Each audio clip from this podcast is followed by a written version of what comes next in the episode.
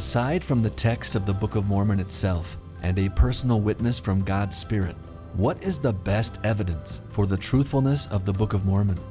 Different people might answer this question in different ways. But in today's episode of Church History Matters, Casey and I propose that the very best external evidence for the truthfulness of the Book of Mormon is the collective testimony of the three and eight witnesses. Their experiences appear to have been premeditated, anticipated, and orchestrated by God in order to help the rest of us have reason to pause and take seriously both Joseph Smith's testimony and, most importantly, the primary evidence of the text of the Book of Mormon itself. In every copy of the Book of Mormon ever published, the written witnesses of these three and eight men have been printed for all to consider. Now, it's true that several of these 11 men either left the church because of difficulties with Joseph Smith or were excommunicated from it. Yet none of them ever denied the reality of their experience as a Book of Mormon witness. Today, we discuss why this matters. I'm Scott Woodward, a managing director at Scripture Central, and my co host is Casey Griffiths, also a managing director at Scripture Central.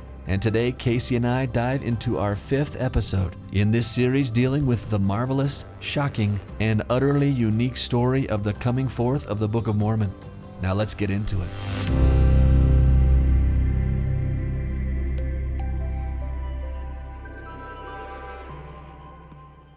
Hi, Casey. Hi, how you doing? So good. Always good to see you, Scott. We're wrapping up our series on the coming forth of the Book of Mormon, mm. and we thought we'd take some time and talk about the witnesses of the Book of Mormon. Mm. But before we get to that, let's just recap really briefly. So, Scott, give us a feel for what we've already gone over.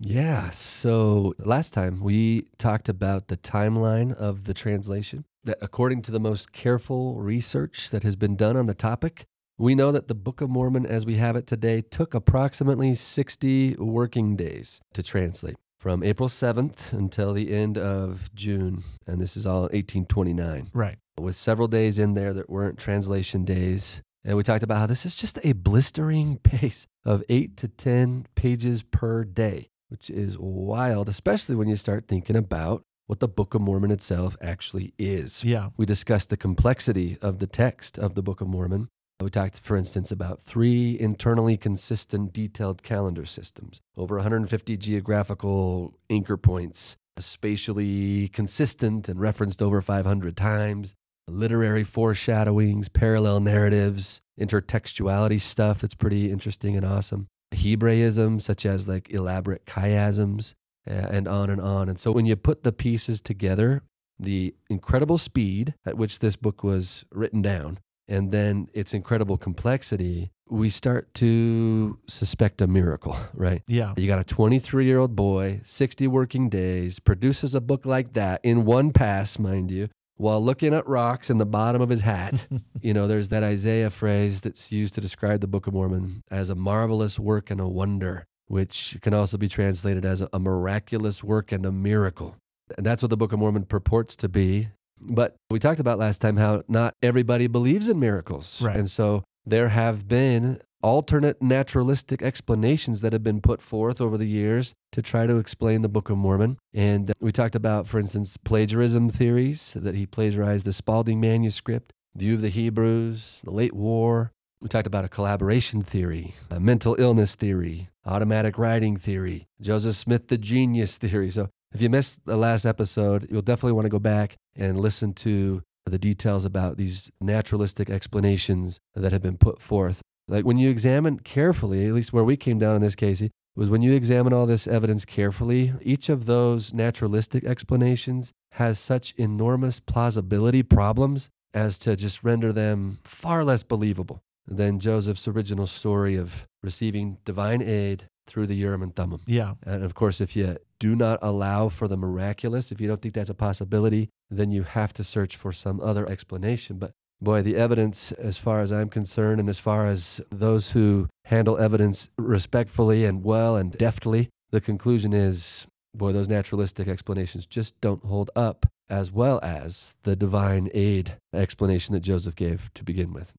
Absolutely. We're talking about miracles here, but Like you said, there are some people that don't believe in miracles, Yeah. and they would often say things like, What empirical evidence is there that this took place the way Joseph Smith described it? Mm-hmm. Most common question is, Where are the plates? Why didn't God just leave the plates? Then Joseph Smith could prove his whole story. Well, God didn't leave the plates. I'm not quite sure why, but the next best thing when it comes to empirical evidence is to have people see the plates and have those people bear witness. I mean, if we were going to court to prove that the Book of Mormon's true, we've got three people and eight people. Let's add Joseph Smith, that makes 12. That's a nice round number. We could add Mary Whitmer, that's a baker's dozen of people that saw the plates and testified that they were the real deal for the rest of their life when they really didn't have a good reason to do so. Mhm. That becomes a pretty strong, almost insurmountable witness that this really did happen. There were plates and an angel and a divine translation.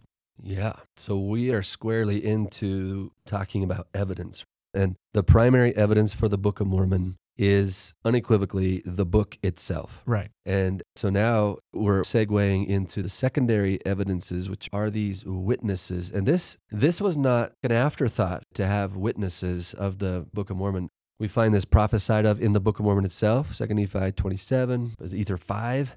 This was prophesied of centuries ago, according to the Book of Mormon itself, that there would be witnesses of the plates and they would witness by the power of God Right. D&C 5 is actually chronologically the very first time that this was mentioned when Martin Harris came to Joseph Smith and asked for some sort of evidence as his wife was wanting to take him to court to try to just blow up the whole Joseph Smith fraud thing. And he came desperately to Joseph Smith asking, Is there any way I could actually see the plates? And when Joseph inquired about that, D&C 5 was given. And the Lord actually says in D&C 5, Yes, I actually want three witnesses who will know by the power of God that these things are true. They will have a sure witness. So this is not like an afterthought to have witnesses. The primary evidence is the Book of Mormon text itself. Secondary witnesses, divinely designed, is to have eyewitnesses of the plates. Yeah. So, I mean, what do you think about this idea of evidence to help support faith? Is that contradictory or is this is evidence a crucial part of faith? This is something people got to wrestle with, right? it is something people have to wrestle with. And I think about those statements in the New Testament and the Doctrine and Covenants in particular, where they talk about how faith doesn't come from seeing miracles, miracles come from having faith. Yeah. At the same time, too, there's evidence out there. The Savior uses all of our faculties to teach us what he wants to teach us. Yeah, there are times when we have to operate on faith, but the Savior also provides us with hints and clues and sometimes just flat out evidence Yeah. that there is a divine power at work in our lives. We've all seen that, but it seems like he really likes to walk this line where he, he doesn't prove anything absolutely and thus remove the necessity of faith. But there are some instances where he gives us some pretty strong evidence. And I can't think of a better instance than that than the case of the witnesses of the Book of Mormon. Yeah, I was thinking of the very first time faith was ever defined in scripture and it just that's Hebrews chapter 11 verse 1 where the author of Hebrews says that faith is the evidence of things not seen. Evidence is actually part of the definition of faith. Not that you can't see the evidence, Yeah. but the evidence points to something that you can't see, right? I like the analogy of like let's say you're you're out hiking and you see a hill and above yonder hill there is smoke that's billowing up and you can smell burning wood and someone comes zipping over the top of the hill, kind of frantic look on their face saying, "Hey, there's fire over there. Like turn around, go the other way. Fire, fire." Right? You haven't seen the fire, but you've seen the smoke. You can smell it. And you've got a witness that was just on the other side of the hill so you're not some gullible idiot for believing that there's fire on the other side of the hill, right? Faith is the evidence of things not seen. You can see the evidence, but you just can't see the thing that the evidence points to. But the greater the evidence, the greater case you have for having faith in the unseen thing. Right. And so in this case, we have the reality of the divine translation of the Book of Mormon, that it really was inspired by God, that it was translated by the gift and power of God. Those are those are faith statements. Yeah. Is there any evidence that points to the truthfulness of that? We can't see God, that we can't see the plates. We can't see the angel Moroni. We can't watch the process of translation unfold in front of our eyes, to watch the divine happen. We can't see that, but what evidence has God given for us? What's the smoke here, right? Of the evidence of things not seen that we do have. Right. I think that the three witnesses and the eight witnesses are some of the strongest external evidences for the truthfulness, not just of the Book of Mormon, but of the existence of the divine, that there is a world of angels and God. And I mean, this is some powerful, secular, naturalistic evidence Yeah. uh, that has been dropped here, wouldn't you say? Yeah, I got to admit that sometimes when I'm having a bad day, and we all know that faith has its ups and downs, right? Yeah. Mentally, as an empiricist, I go back to how do you explain this? I don't know how to explain it based on what's there. Yeah.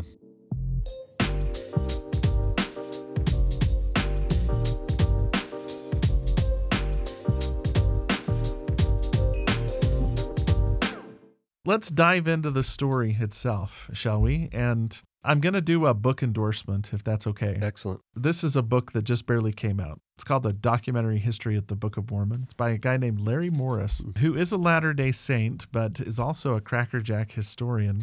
This book is just everybody that was involved in the coming forth of the Book of Mormon, whether it's people that are very faithful, like Joseph Smith, or people that are antagonistic, like Emma's father, Isaac Hale. Here's what they said. And he just arranges it kind of sequence by sequence. Here's what everybody that was there that had anything to say about it say. Yeah. And it's published by Oxford University Press, a secular press. And boy, did it give me a good feel for what everybody had said about the, the Book of Mormon, especially the witnesses. Mm. What the witnesses had to say is really, really powerful. So let's talk about what's happening. Like you mentioned, in the Book of Mormon, in Ether 5 and other places, it calls specifically for witnesses. Ether 5, verses 2 through 4 says, Behold, ye may be privileged. So this must have been strange because the book starts speaking to its translator, that ye may show the plates unto those who shall assist in bringing forth the work, and unto three shall they be shown by the power of God.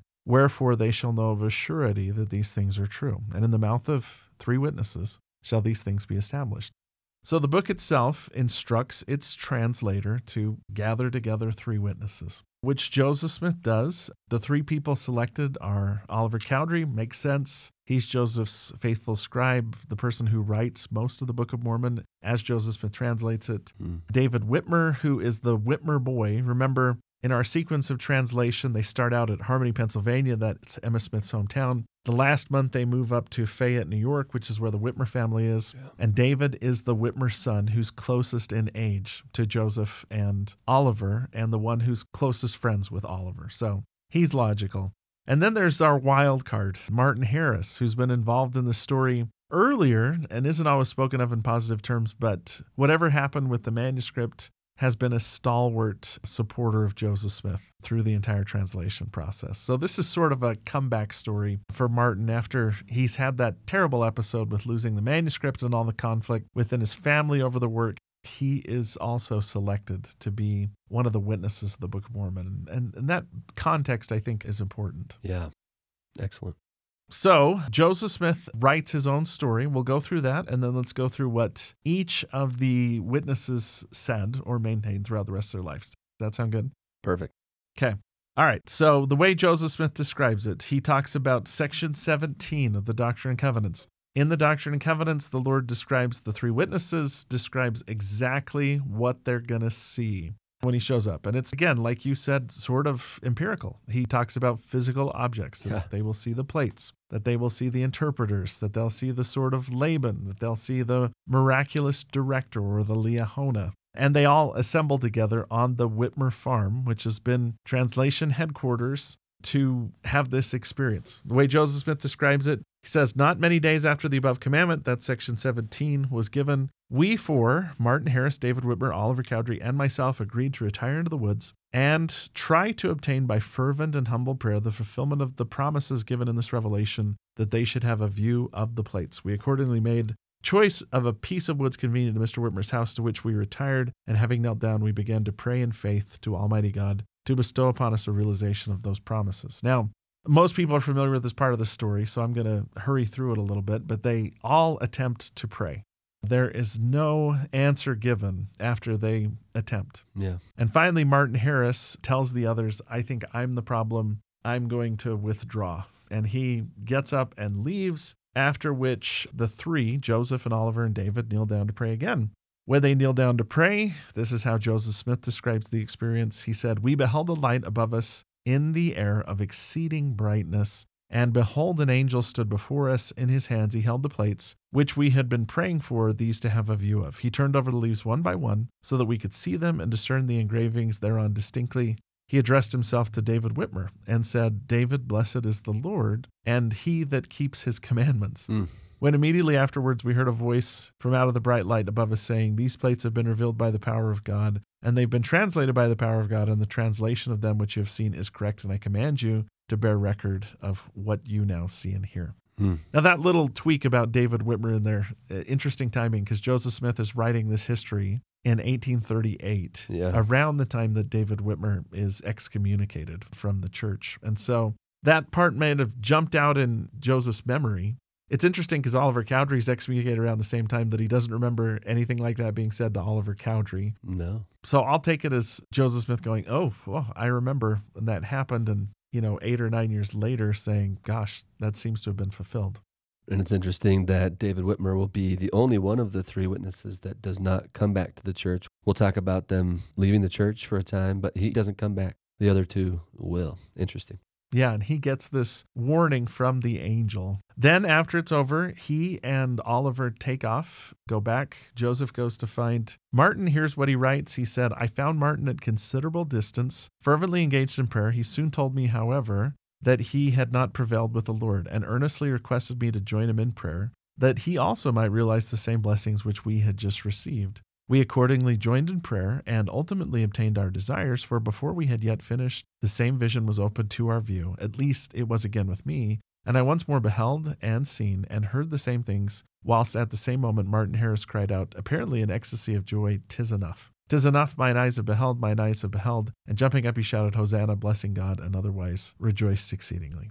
So Martin gets to have the same experience too. But just so we're clear, there's two experiences one with the three, and then one with Joseph Smith and Martin Harris separately on their own. The three meaning Joseph, Oliver, and David. Yeah, And then another time with two, Joseph and Martin. Gotcha. yeah.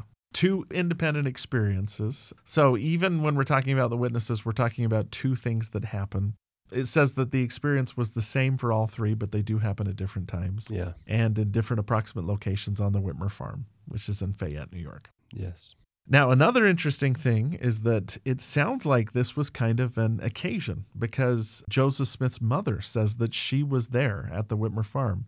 The Whitmer farm is about 30 miles away from the Smith farm. So this may have been like a big planned event, basically. We're going to do the witnesses this day. So everybody come to the farm and be there when this burden is finally lifted. Because this is what Lucy describes. She says she was at the Whitmer farm and she says, On coming in, Joseph threw himself down beside me and exclaimed, Father, Mother, you do not know how happy I am. The Lord has now caused the plates to be shown to three more besides myself. They have seen an angel who's testified to them, and they will have to bear witness to the truth of what I have said, for now they know for themselves that I do not go about to deceive the people. And I feel as if I was relieved of a burden which was almost too heavy for me to bear, and it rejoices my heart that I am no longer to be entirely alone in the world.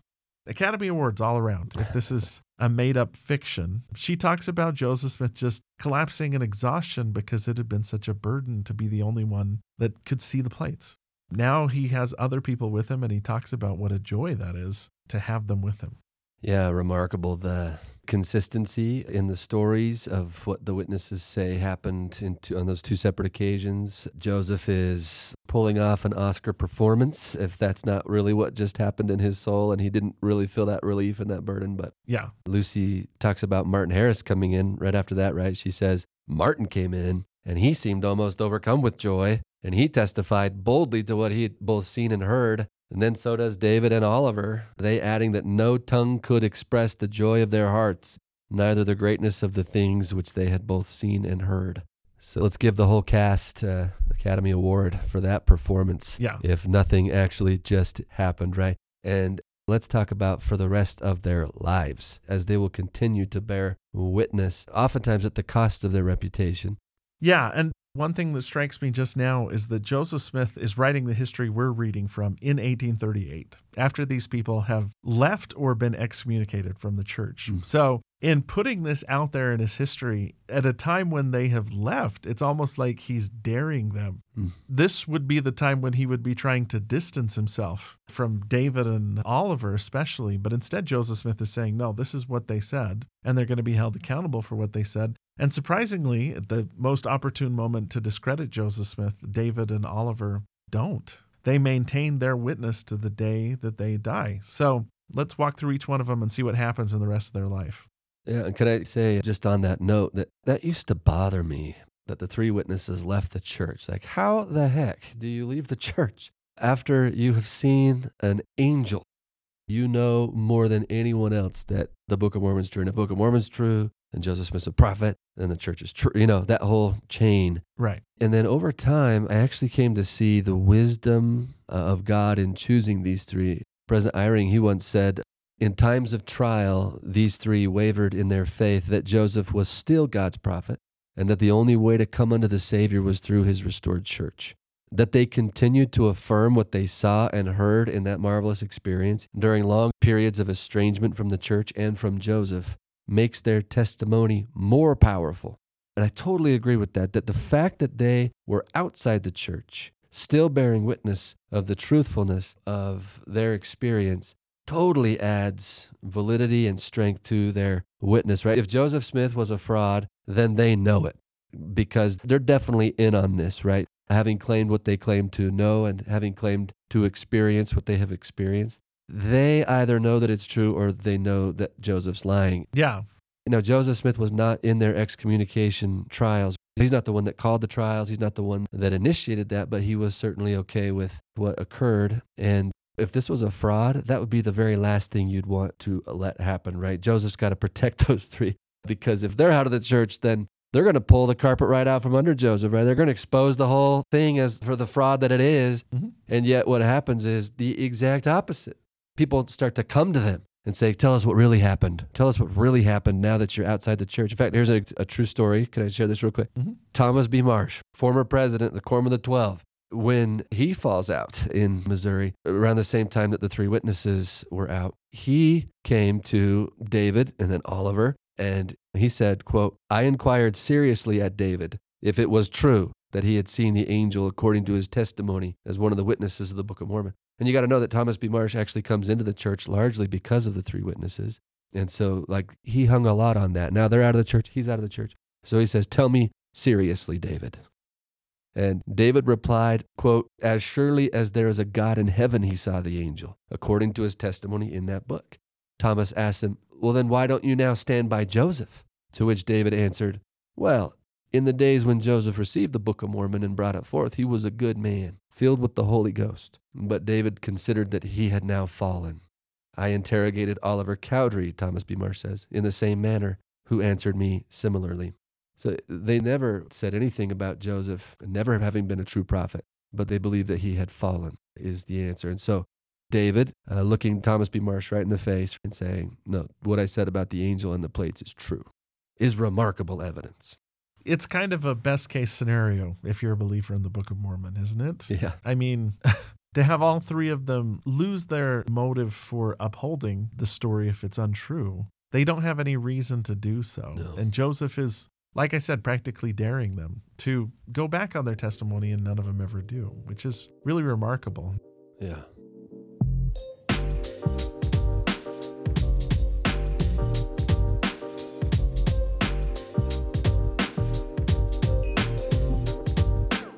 Let's talk about each one. Okay. So let's start with Oliver. He's probably the best known of the witnesses. Oliver is assistant president of the church. That's the title that's sometimes affixed to him. He's there when John the Baptist appears, when Peter, James, and John appear. He's there in the Kirtland Temple when Jesus Christ, Moses, Elias, and Elijah appear. And yet he's excommunicated from the church. We should specify with David and Oliver. They're both excommunicated simultaneous to resigning from the church. So it's kind of a you can't fire me, I quit kind of situation. Oliver spends about 10 years just kind of bumping around. He goes to Tiffin, Ohio, where he's a, a lawyer, a pretty good one from what we hear. And he's also married to a Whitmer sister. He's married to Elizabeth Whitmer. So Oliver really could be counted as part of the Whitmer clan. He stays really close to them and remains connected to them through the rest of his life. Yeah. Oliver does come back into the church in 1848 after 10 years of leaving, but it's only two years after that before he passes away.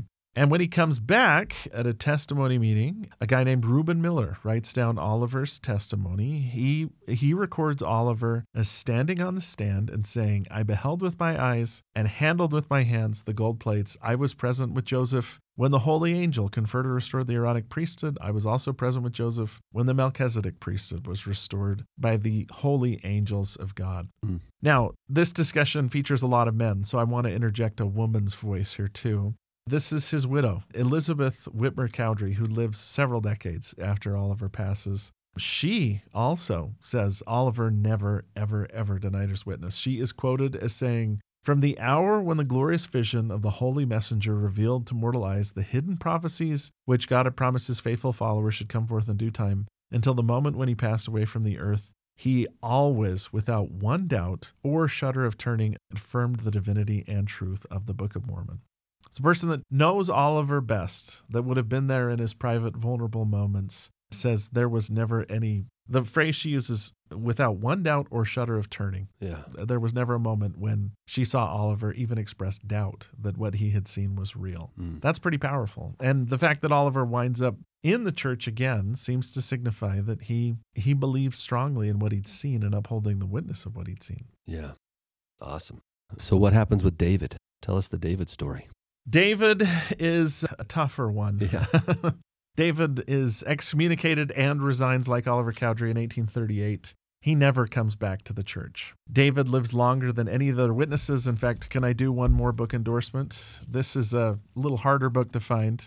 This is compiled by a guy named Lyndon Cook, who just basically took every single time a person talked to David Whitmer about the Book of Mormon and put it together in this book called David Whitmer Interviews. Mm. This book has a lot of material in it, and it's interesting reading because David Whitmer seems to remain bitter throughout the rest of his life towards Joseph Smith. That quote that you shared Joseph Smith was once a good man, but I consider him fallen. And yet, in spite of that, he never wavers on his testimony of the Book of Mormon. Totally. In fact, a couple of years ago, I went to Missouri. You can find David Whitmer's grave in Richmond, Missouri. And it's not hard to find. It's clearly marked in this cemetery on the edge of town. By the way, a fun thing to do is to visit the grave of all the three witnesses. Oliver is somewhere in Richmond. The cemetery he was buried in was hit by a flood.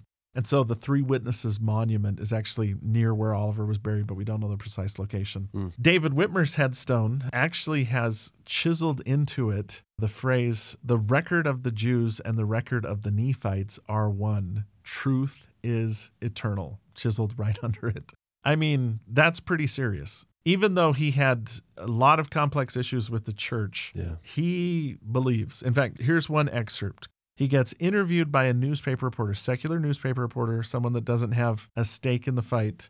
David says, We not only saw the plates of Mormon, but also the brass plates, the plates of the book of Ether, the plates containing the record of wickedness and secret combinations of the people of the world, and many other plates. The fact is, it was just as though Oliver and I were sitting just here on the log when we were overshadowed by a light. It was not the light of the sun, not like that of a fire, but more glorious and beautiful. It extended away around us. I cannot tell how far, but in the midst of this light, as about as far off as he sits, and he points to John C. Whitmer, who's a Whitmer grandson, who's sitting a few feet away, and says, There appeared, as it were, a table with many records or plates upon it, besides the plates of the Book of Mormon. hmm So he never denies his witness, never rejoins the church, tries to start his own church. And a wrinkle to the story that we sometimes miss is that Oliver rejoins the church, then dies in Richmond, trying to get the Whitmer family to come back. Mm. After he joins, doesn't go west, he goes to Richmond and is there with the Whitmers when he passes away in 1850.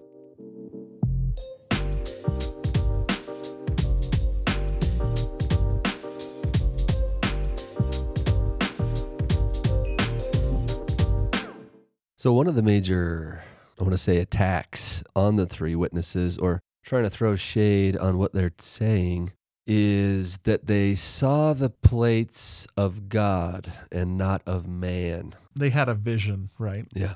They saw the plates in a vision, not in real life, right? That somehow this was some hallucination. some mental disturbance of some kind.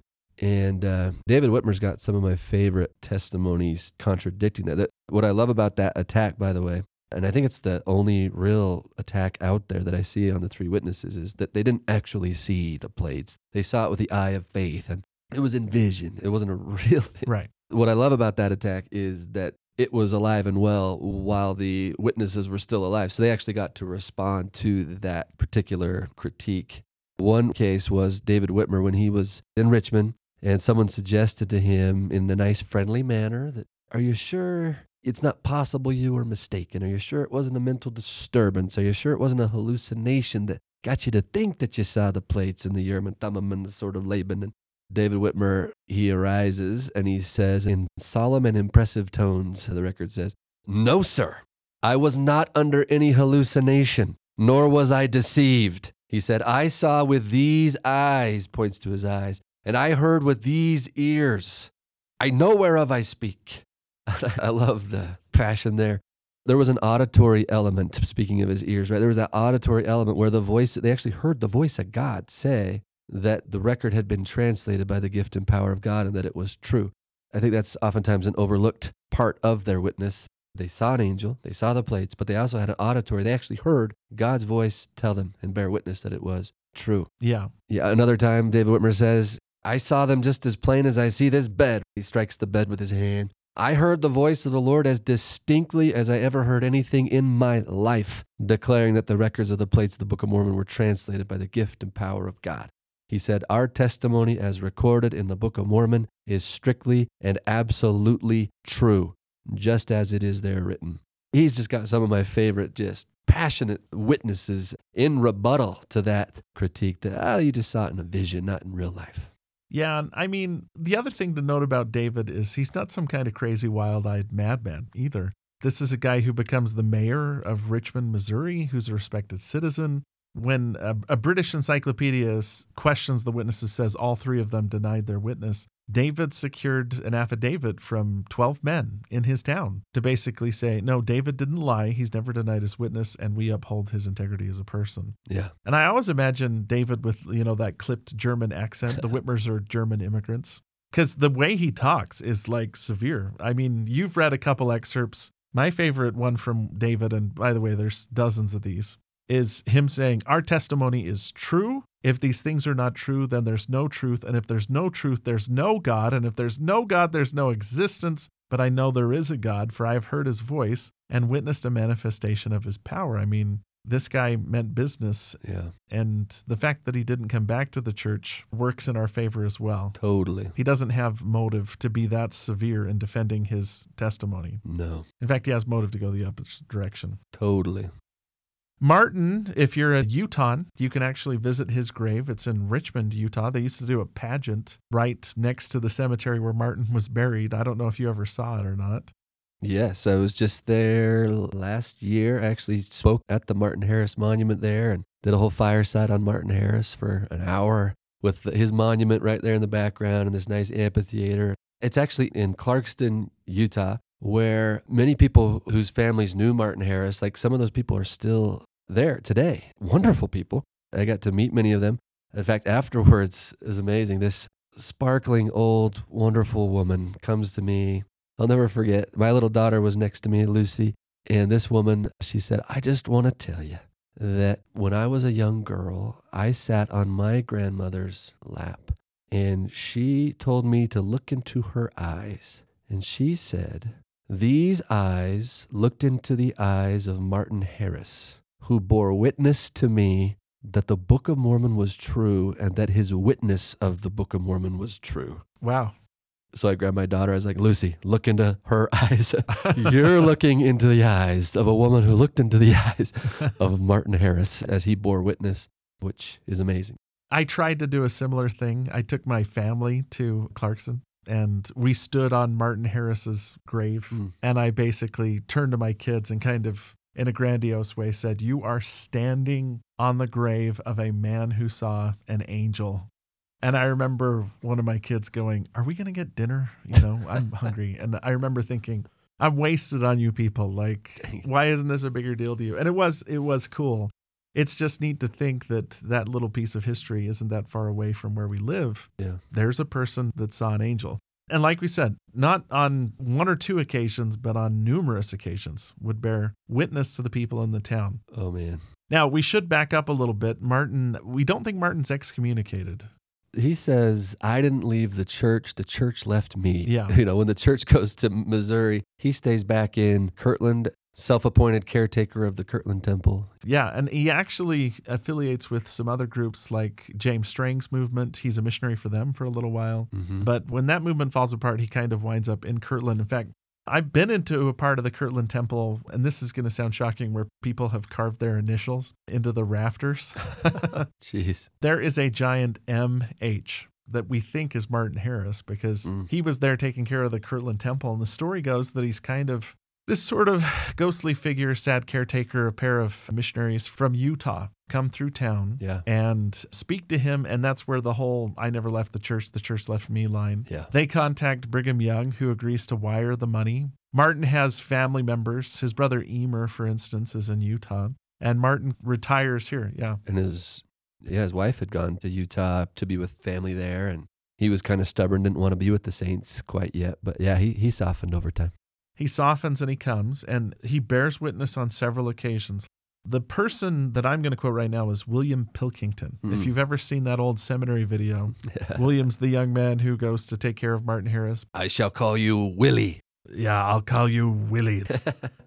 he said that he heard Martin share his testimony. This is the phrase he uses scores of times. And then he says one of the occasions was a deathbed testimony given on the day before Martin died. He said during his last testimony, Martin asked William to hold up his right arm while he spoke. On another occasion, William said Martin's whole being became electrified, and there seemed a changed man stood before me. He said, Just as sure as you see the sun shining, just as sure am I that I stood in the presence of an angel of God with Joseph Smith and saw him hold the gold plates in his hands. I also saw the Urim and Thummim, the breastplate. I saw the angel descend from heaven. The heavens were then opened. I heard the voice of God declare that everything the angel had told us was true and that the Book of Mormon was translated correctly. I was commanded by God's voice to testify to the whole world what I had seen and heard. Mm.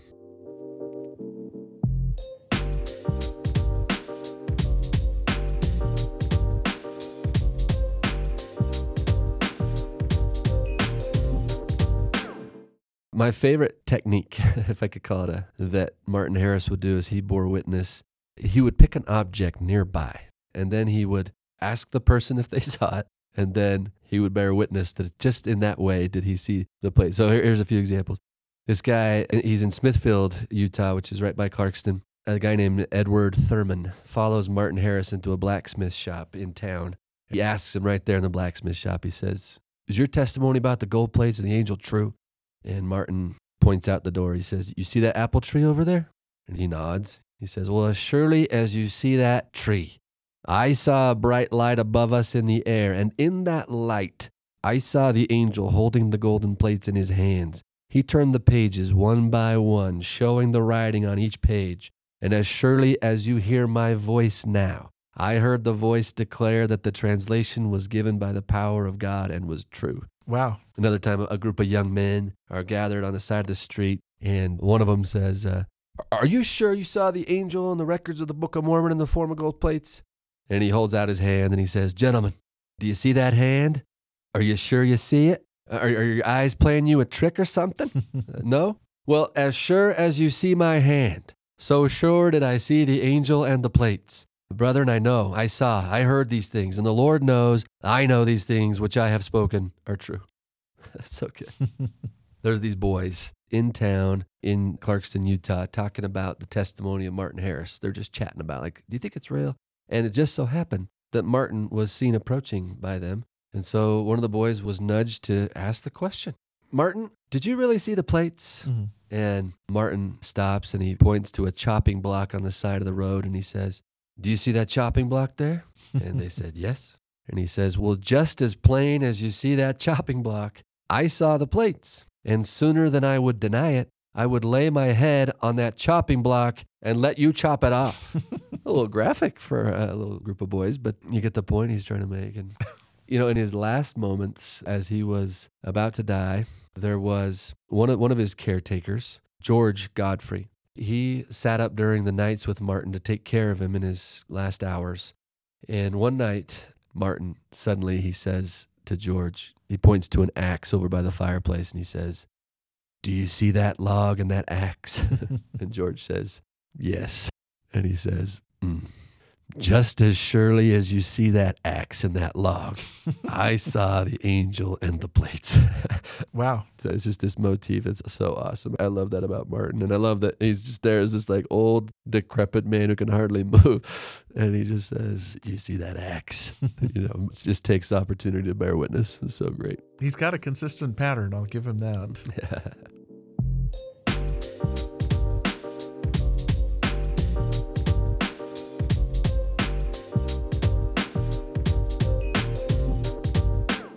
We spend a lot of time on the three witnesses. I want to talk about the eight witnesses. Okay. And if I can give you a reason why, you pointed out earlier that sometimes a line of attack on the three witnesses is they didn't touch anything, that they all said they saw, but they didn't touch. Yeah. An old argument that B.H. Roberts used was that the eight witnesses and the three witnesses were intended to kind of interlock with each other. Yeah. The three witnesses see something spiritual, a vision where they hear the voice of God, see an angel of light, see all the objects. On the other hand, there's nothing really supernatural about what the eight witnesses describe. Yeah. They just see the plates and handle the plates and say they turn the pages on the plates. The two are meant to work together. If you're trying to discredit the eight witnesses, you'd say Joseph Smith made a set of plates and fooled these rubes into believing they were real. Well, that doesn't work if the three witnesses are there. No. The three witnesses saw something supernatural. If you're saying the three witnesses had some sort of shared hallucination, the eight witnesses are there to basically say, no, we saw the plates. There's a natural witness and a supernatural witness that overlap with each other and run into each other. Mhm. So let's talk about the eight witnesses. First thing first, if you just do a quick scan of their names, you're going to notice that almost every last name is Whitmer or Smith. The notable exception is Hiram Page, who's a Whitmer brother in law. He's married to Catherine Whitmer, so he's technically part of the Whitmer family too. And if you piece together here and there their experience, which Joseph Smith doesn't write as extensively about, but Lucy Mack Smith does, Yeah. she says they come back from the Whitmer farm. This is the way she writes it. The following day, we returned. After the three witnesses' experience, they go back to their farm in Palmyra. A cheerful, happy company, and in a few days we were followed by Joseph Oliver and the Whitmers, who came to make us visit and made some arrangements about getting the book printed. Soon after they came, all the male part of the company, together with my husband, Samuel, her son, and Hyrum, retired to a place where the family were in the habit of offering up their secret devotions to God. They went to this place because it had been revealed to Joseph that the plates would be carried thither by one of the ancient Nephites. Here it was that those eight witnesses whose names are recorded in the Book of Mormon looked upon them and handled them. So again, this isn't anything that's supernatural. Yeah. They just hand them the plates, they pass the plates around. Every one of them turns the leaves and says they were of curious workmanship. We didn't know how they were made. And the eight witnesses have interesting life histories too. There is Christian Whitmer and Peter Whitmer, who both die relatively soon after this, about four years later. There's Hiram Page, who lives several decades after. There's John Whitmer, who lives a long time after. There's Joseph Smith Sr., who dies in 1840. Hyrum Smith, who's killed in Carthage jail. Samuel Smith, who dies about a month after Joseph and Hyrum. None of them ever denies their witness of seeing the plates. No. The one I find most interesting is John Whitmer. Yeah. He's the one who's in the same boat as David Whitmer, never rejoins the church, but never denies his witness. Mhm. There is an interview that he did with a guy named P. Wilhelm Poulson, who's a reporter from the Deseret News. He goes to John Whitmer's home in Far West because that's where John Whitmer is excommunicated from the church in Far West, and he just stays there for the rest of his life. Mm. His grave is in Kingston, Missouri, if anybody's interested. And here's how the sequence goes. So it sounds a lot like the way David Whitmer would say it. Question I am aware that your name is affixed to the testimony in the Book of Mormon that you saw the plates. John Whitmer replied, It is so. That testimony is true. The reporter asks, Did you handle the plates with your hands? I did so. Were they material substance? Yes, they were as material as anything could be. Were they heavy? Yes, you know, gold is a heavy metal. They were very heavy. How big were the leaves? About eight by six or seven inches. Were the leaves thick? Yes, just so thick the characters could be engraven on both sides. How were the leaves joined together? In three rings, each one in the shape of a D, with the straight line towards the center. In which place did you see the plates? In Joseph Smith's house. That means if this happened in the summer of 1829, around the same time as the three witnesses, it was in the Smith cabin. It was in the cabin that Joseph Smith was in when Moroni appeared to him because the Smiths moved down the road to their frame house and then get evicted and have to move back into the, the log cabin. Yeah. Then he says, Did you see them covered with a cloth? No, he handed them uncovered into our hands, and we turned the leaves sufficient to satisfy us. So he's talking about concrete things. I saw, I handled, I touched. Yeah. So if you're going to attack the three witnesses by saying they didn't touch anything, how do you deal with the eight witnesses who did handle the plates, turn the leaves, look and observe closely at all this? Yeah. All of them, all of them stayed faithful to their testimony. In fact, here's another dramatic story Hiram Page.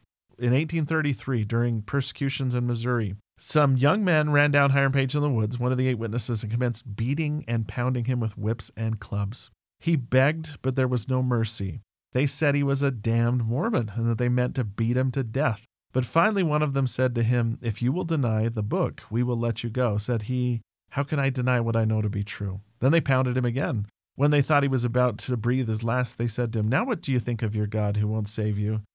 None of the eight witnesses ever denied their testimony of seeing the plates, though their lives were difficult because of it. I mean, there's Hiram Page being beaten to deny his testimony, refuses to deny it. Yeah.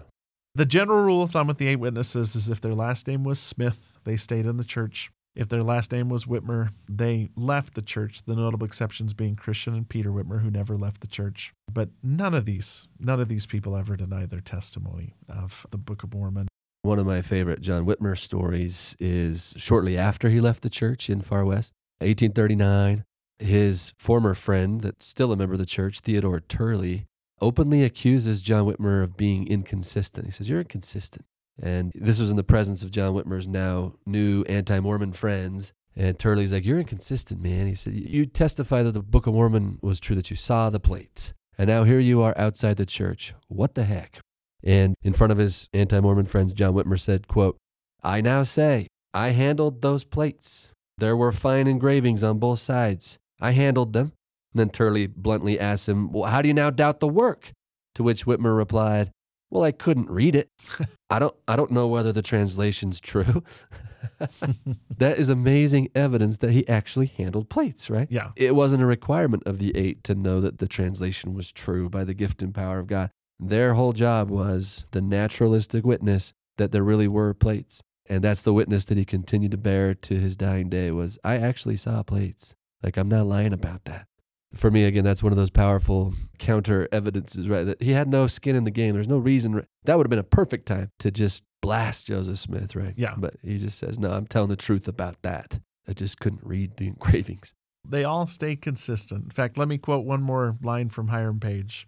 This is 1847. This is about 10 years after he's left the church. He said, As to the Book of Mormon, it would be doing injustice to myself and to the work of God of the last days to say I know a thing to be true in 1830 and know the same thing to be false in 1847. He just basically says, I haven't changed. I'm not going to do injustice to myself by changing what I said just to make people happy because what I said was true. Yeah. And so, I mean, you could make the case, Scott, that we could add Mary Whitmer to this list because all the Whitmer boys say that she saw the plates as well. Apparently, during the translation process, Yeah. she's exhausted. She goes out on the back porch, just kind of breaks down. And a man approaches her, an older man, and shows her the plates. Now, that's filtered through a couple Whitmer descendants. John C. Whitmer, who's a grandson, is the most prominent one to share that story. But like I said, you add the three, you add the eight, you add Joseph Smith, that's 12 witnesses. You added Mary Whitmer, that's 13 witnesses that saw the plates and in some cases saw the angel and heard the voice of God. Yeah. They have every reason to deny that the Book of Mormon's true, to discredit Joseph Smith, especially after they leave the church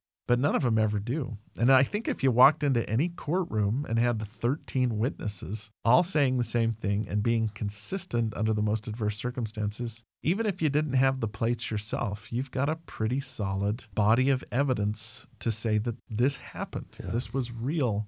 There are miracles. Let me just say amen to that and share this maybe as a closing thought.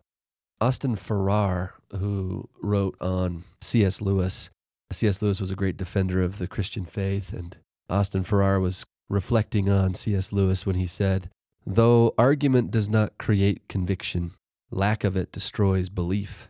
What seems to be proved may not be embraced, but what no one shows the ability to defend is quickly abandoned. And then he says, Rational argument does not create belief, but it maintains a climate in which belief may flourish. And if I might just modify this a little bit and use it to describe the three and the eight witnesses, maybe we could say it like this Though external evidence does not create conviction, lack of it could destroy belief.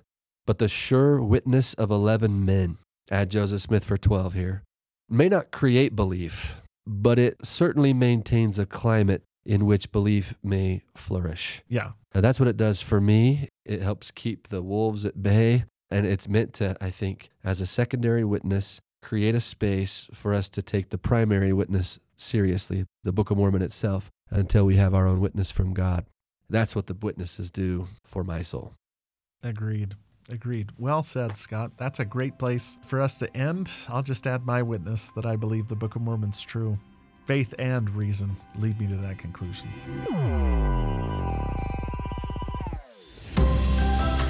Thank you for listening to this episode of Church History Matters. Next week, we wrap up this series by responding to your questions about the coming forth of the Book of Mormon. We will be honored to have with us a special guest to help us respond to your questions, Dr. Michael MacKay, a church historian and scholar of all things related to the Book of Mormon's translation and coming forth. Today's episode was produced by Xander Sturgill and Scott Woodward, edited by Nick Galieti and Scott Woodward, with show notes and transcript by Gabe Davis. Church History Matters is a podcast of Scripture Central, a nonprofit which exists to help build enduring faith in Jesus Christ by making Latter day Saint scripture and church history accessible, comprehensible, and defensible to people everywhere. For more resources to enhance your gospel study, go to scripturecentral.org, where everything is available for free because of the generous donations of people like you. Thank you so much for being a part of this with us.